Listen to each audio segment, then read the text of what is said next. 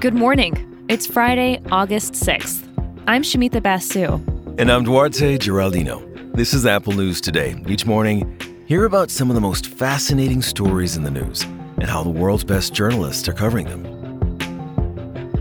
Students across the country are getting ready to go back to school. The CDC wants them to wear masks inside the classroom. Federal health officials are concerned. Not only is the Delta variant highly transmissible, but children under 12 still aren't eligible to get the vaccine. And with all this going on, governors across the country are signing bills banning mask requirements in schools. In Florida, Governor Ron DeSantis is threatening to withhold funds from school districts that require students to wear face coverings. The Washington Post is reporting at least four districts in the state are pushing back against the governor by implementing mask mandates anyway. One of those districts is Broward County Public Schools. It's the sixth largest school district in the U.S. And this week, the county announced it's keeping its mask mandate in place, despite what the governor is saying. In another district, Leon County, the superintendent sent a letter to the governor urging him to give schools the flexibility to make their own decisions. She said in the past 10 days, four school age children in Leon County were admitted to local hospitals, and two teachers were in intensive care. This is a really pressing issue in Florida. Recently, there's been a huge spike in COVID 19 cases.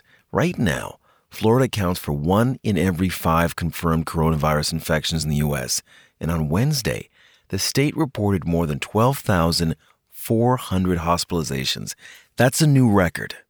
And Florida isn't the only place where state leadership is clashing with federal guidance. Republican governors Greg Abbott of Texas and Kim Reynolds of Iowa are both banning mask requirements in their states. And Missouri Governor Mike Parson is against mask mandates in schools. This week, President Biden criticized these governors, saying they're working against public health guidance.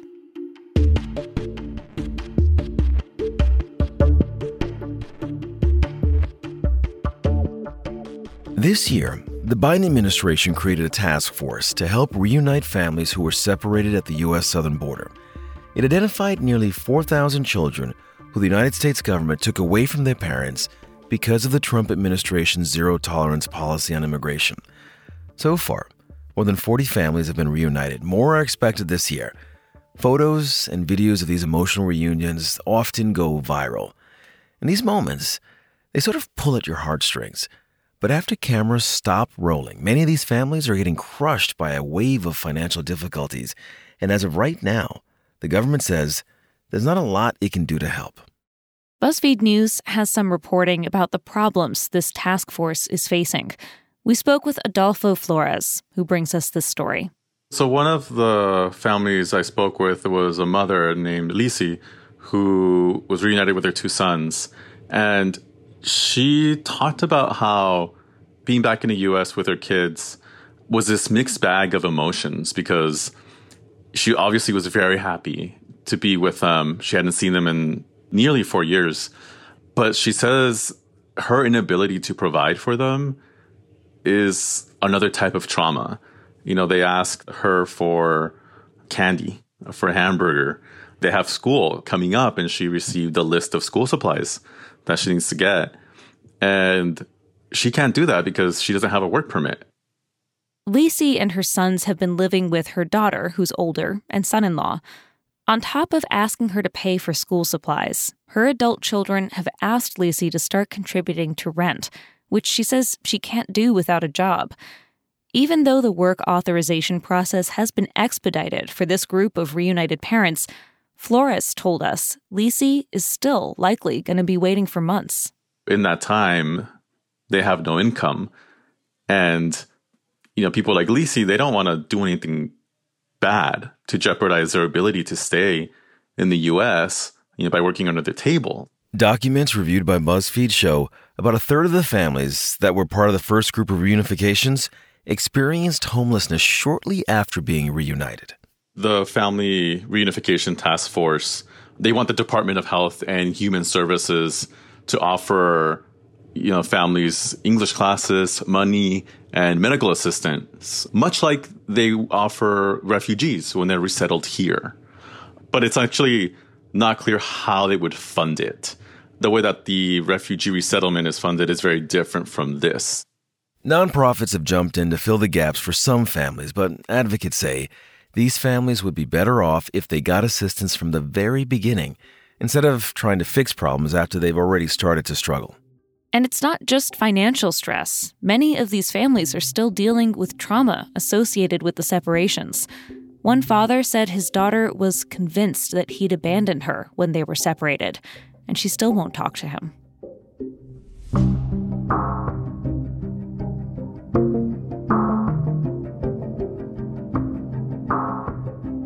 In the early 90s, Martine Rothblatt found out her nine year old daughter, Genesis, had a rare and terminal medical condition.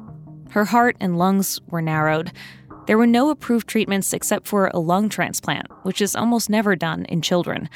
So Rothblatt set out to find a solution. And this sent her down a winding path into a field of science research that sounds a lot more like science fiction. It involves growing organs in pigs. Rothblatt was in a unique position to take on this challenge. She used to be an aerospace attorney and she co founded Sirius Satellite Radio, so she'd become really wealthy by this point. Freelance reporter Adam Piore recently wrote about Rothblatt for Bloomberg Business Week. She founded a biotech company so that she could license a drug that she hoped to develop and save her daughter's life. And that drug was a success. It led to a life saving treatment for her daughter's condition that's since been approved by the FDA. More than 100,000 people rely on this drug around the world. The company that Rothblatt founded, United Therapeutics, is now worth about $8 billion. But the story doesn't end there. It was never a permanent cure. There's a decent chance that eventually her daughter's lungs will begin to give out and she'll need to get a transplant. What she's trying to do now is solve the organ transplant shortage. Piore reports fewer than 1% of patients who need lung transplants get them. Hundreds of thousands of people, they die every year of end stage lung failure. This is why Rothblatt and her team have been trying to create manufacturing techniques that don't involve human donors.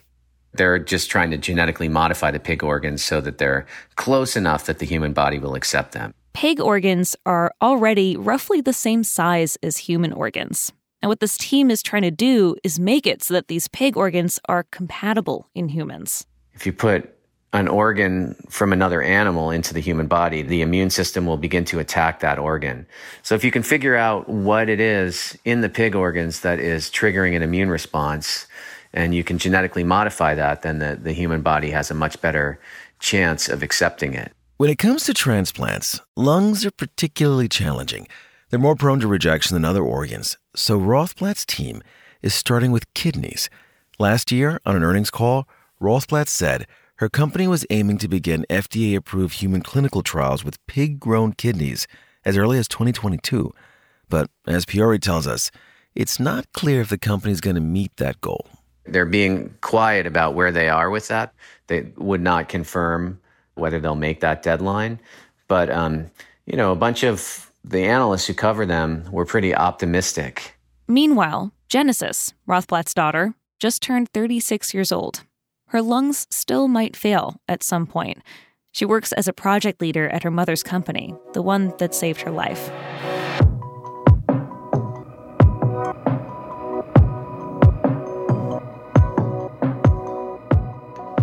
Have you noticed that runners at the Tokyo Olympics seem to be breaking all sorts of records?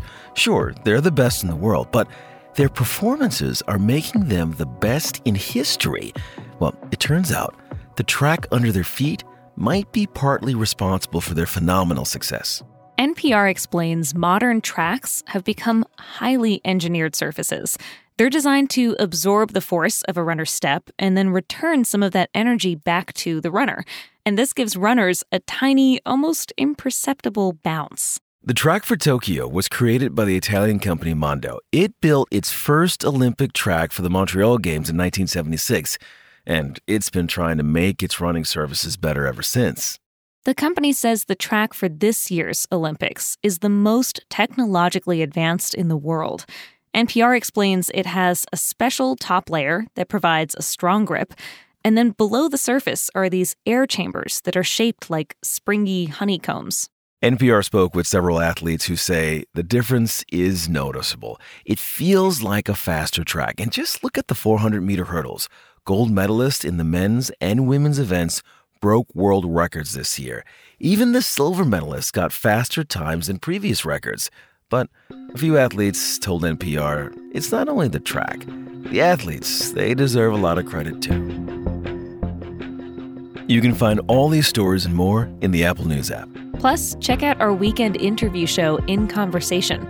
This week, I sit down with special correspondent for Vanity Fair, Gabe Sherman. He recently investigated the relationship between Jeffrey Epstein and his biggest client, the billionaire Leslie Wexner. It's the old cliche follow the money, and Wexner's money was at the root of what Epstein was able to do. Enjoy that weekend listen. We'll be back with the news on Monday.